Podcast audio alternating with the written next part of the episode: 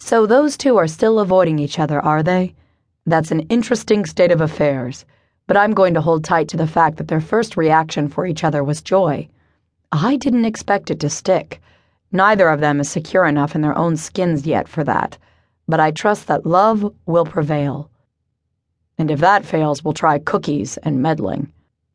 Elsie's flying was indeed one of the most beautifully daring things I've ever seen. You know, of course, that she was only able to stretch out her hands into the sky because you showed her how. I have a photograph of those hands I'm happy to give you, and one of the love on your face as you watched her fly. It is the second of those that reaches deepest into my heart.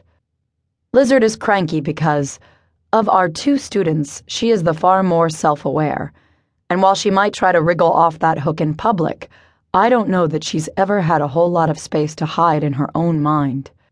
There are so many bits of truth she could have chosen to set loose at the starry plow, and she chose that one. Gave her biggest chain a name and shrunk it down to six letters. While she might be kicking herself all over Berkeley for it now, she has to know exactly how magnificent a choice that was. And yes, Freddie is why she could do it, but not the only reason. Lauren's security in herself is slowly leaking into Lizard's heart.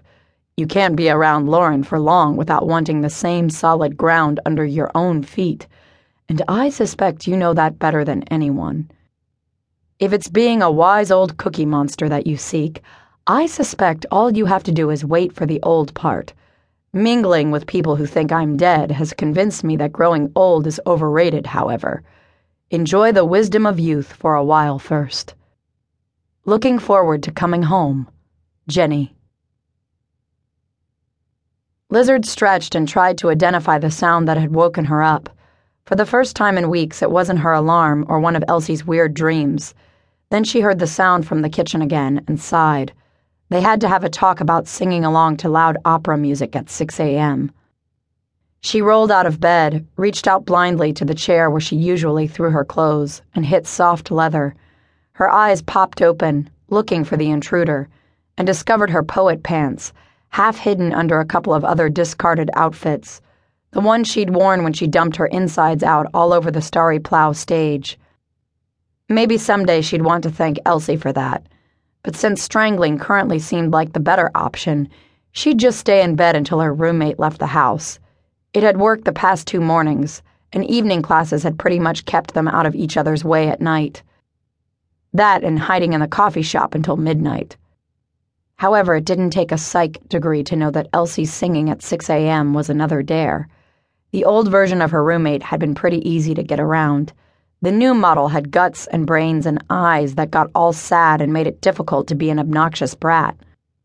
Crap. Lizard reached for an old hoodie. It matched her disreputable mood. Time to get the inevitable over with.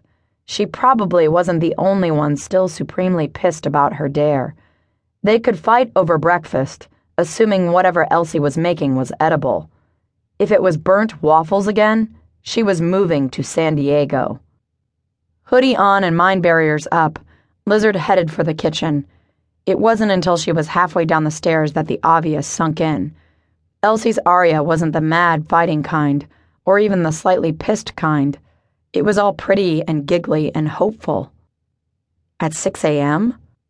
Lizard walked slowly into the kitchen, wary now. Nobody should be that happy at the crack of dawn. Her roommate stood at the counter, making grand, sweeping gestures at a carton of eggs. Oh boy.